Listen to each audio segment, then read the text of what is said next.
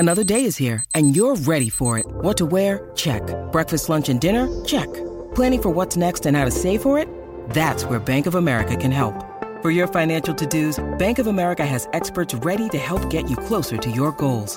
Get started at one of our local financial centers or 24/7 in our mobile banking app. Find a location near you at bankofamerica.com/talktous. What would you like the power to do? Mobile banking requires downloading the app and is only available for select devices. Message and data rates may apply. Bank of America N.A. member FDIC. The Drive Show with Peter Vlahos. Toolmart, your complete tool centre. Proudly WA owned and operated for over 40 years. Very shortly, I'll feature a bit of the interview that was conducted in studio here on the run home with leading AFL football manager Colin Young, who looks after Rory Lobb and also Griffin Logue. We'll play a bit of that in a moment. But firstly, a huge milestone in tomorrow night's game between Melbourne and Geelong down there in Geelong. Looking at the teams firstly, Joel Selwood and Sam De Koning are in for the Cats. Out is Collar Jasny, who's injured, and... also omitted Narkle and Higgins, while for the Demons, the two big ins, Luke Jackson and Max Gawn, who were out last week, and out for tomorrow night's game are the Medi sub from last week, Adam Tomlinson, also Mitch Brown and Sam Weideman have been omitted. But there was a press conference today. It brought Isaac Smith and the Geelong coach Chris Scott together. 250-game milestone for Isaac Smith. Of course, 210 of those games were played at Hawthorn, and he's now in his second season at the Cats. So have a listen to what they had to say. It's exciting, but I think more so it's exciting for your family and friends and all the coaches and football staff that have gone on the journey with you and helped you. For the player, you're sort of just going out and doing what you do. Is there any secret to the way you've been able to stay on the park? Playing on the wing. No contact. No, probably my three biggest things have been sleep, what you eat, and a bit of flexibility. So I'm pretty professional in that sense. So, that's what I try and do. And no secret, just good genes, as my pop would say. You still feeling good physically? Yeah, physically feel great. Have you given any thought beyond this season? Not much. No, we'll see how it all plays out.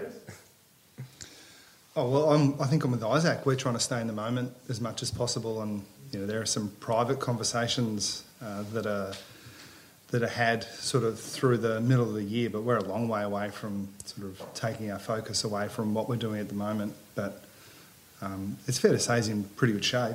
How have you sort of assessed his form and contribution, I guess, since he's crossed to Geelong? Oh, he's just...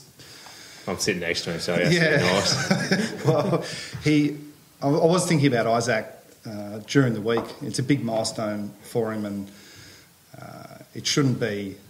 The fact that we've had Mitch Duncan the week before and we have some experienced players in our club that have achieved some fantastic milestones and have had some longevity in the game, but it shouldn't stop us sort of focusing on how significant it is, not only for Isaac, for our club. He came in... I don't think either of us thought at any stage throughout his career at Hawthorn that he'd end up playing for Geelong. That just would have seemed sort of so, far away from a possibility as you could get in the AFL. But he trusted us to come in and have us look after him and help him prosper towards the latter part of his career. And he's just put a smile on everyone's face. He makes me laugh. He makes us all laugh.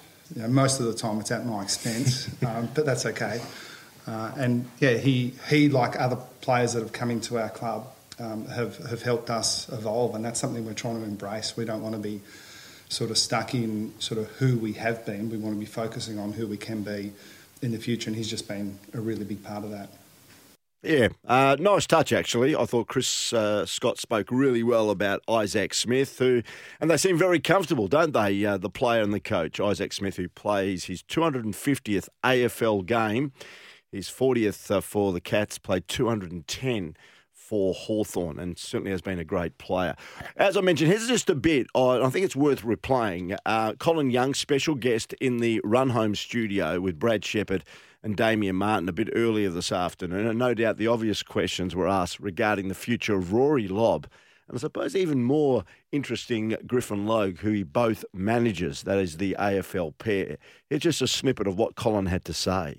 This time last year, Andrew and I weren't going to have any trades through trade period. And I'd done a lot of work. And with COVID, again, it stopped a lot of trades happening. But we didn't think anything was going to happen. And on the Tuesday morning, second day of trade period, we got the call from GWS saying, look, we'll just let you know we've rang Rory's, rang the Fremantle Footy Club, spoke to David Walls, and we really would like to get Rory Lobb back to GWS. We've bumped into him during the year at the airports, and he has got friends and family where, so we're going to entertain that. Can you give him a call? So that's basically how the trade happened. Mm-hmm. So wasn't much soul for anyone pushing him out the door. He has got a very good relationship with all the Freo boys, and he has got a good relationship with the club and the coaches. So that wasn't an issue, but he did also have an inkling of what he'd like to do down the track, and that was to go back and play with GWS at the time. He's got family and friends on the East Coast. His partner's got family over there as well. So it's sort of, if there was a deal to be done and Fremantle could help Fremantle with their list, then we'd entertain it. So basically, we haven't, since that day, I haven't spoken to the coaches or anything like that. Rory's having a great year. After the trade period finished, he met with both Justin and Peter, had that chat about this didn't happen, why it didn't happen, what they expected from him this year, and he's come out and delivered. They played him out of the square on the weekend, which is fantastic, which mm-hmm. is a really good spot for him, and they actually looked for him, so he played pretty well. So I'm not going to put my foot in my mouth, but I just want to read something off here which someone sent me through. Now, basically, this was on the television last night, and so basically this is what Rory said. So this is not Colin Young, this is Rory Lobb. So Rory said, obviously I still have that year on my contract. When asked about his football future on Tuesday night, I don't like to talk about up and coming years. I usually just focus on what's happening throughout the year, and right now it's playing really good footy and trying to make finals and finishing as high as we can to give ourselves the best chance of winning a premiership. Asked if he saw his long-term future at the Dockers, Lobb said, we'll have to see. There's a few things we have been working through. I've been really enjoying my time at the Dockers this year. I'm injury-free. We'll need to see what happens at the end of the year. So that's basically from Rory Lobb, not Colin Young. So he's had a discussion with the club at the end of the trade period, and they'll have those discussions at the end of the year. I'm not quite sure. I'm not on the ins, obviously not on the inner sanctum at Fremantle. There's hype about and good hype about Jackson from Melbourne coming back to Fremantle. So I don't know where and what they're doing, which is, and I shouldn't do, but you got Sean Darcy, you got Rory Lobb, you mm-hmm. got Jackson, you got Tracy, you got Tabena, and you got a good young kid called Amos. Yeah. So they've got plenty of forwards. So we'll just wait till the end of the season. Hopefully Fremantle can go high into there, and Justin's done a fantastic job, and if they can pinch a cup, magnificent. But I know Rory and all the other boys we represent down there are pretty keen to play finals this year and win finals and go as far as they can. So why is Rory Lobb's name always getting brought up this time of year? Now, I know last year you outlined the reasons why. This year as well, he's playing great footy, still got a year to go on his contract. Why can't the public, the media, just leave Rory Lobb alone and let him do his thing, which is playing good footy? Because, like you're saying, Is it just because of speculation that Jackson is gettable? And you named those players before in the Fremantle League. So if Jackson's available and Fremantle went out and secured the likes of Jackson, how does Jackson fit in that football side with Lobb there as well? Because they're two very similar players. You've got Darcy's number one ruck, and you've got Jackson there and Lobb there.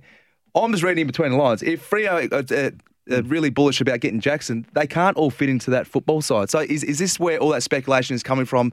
Because both WA sides have been quite public about the pursuits of Luke Jackson, because he is a generational talent. So is this why the hype round, if Jackson comes, Lobb is the obvious one out because like for like? Possibly.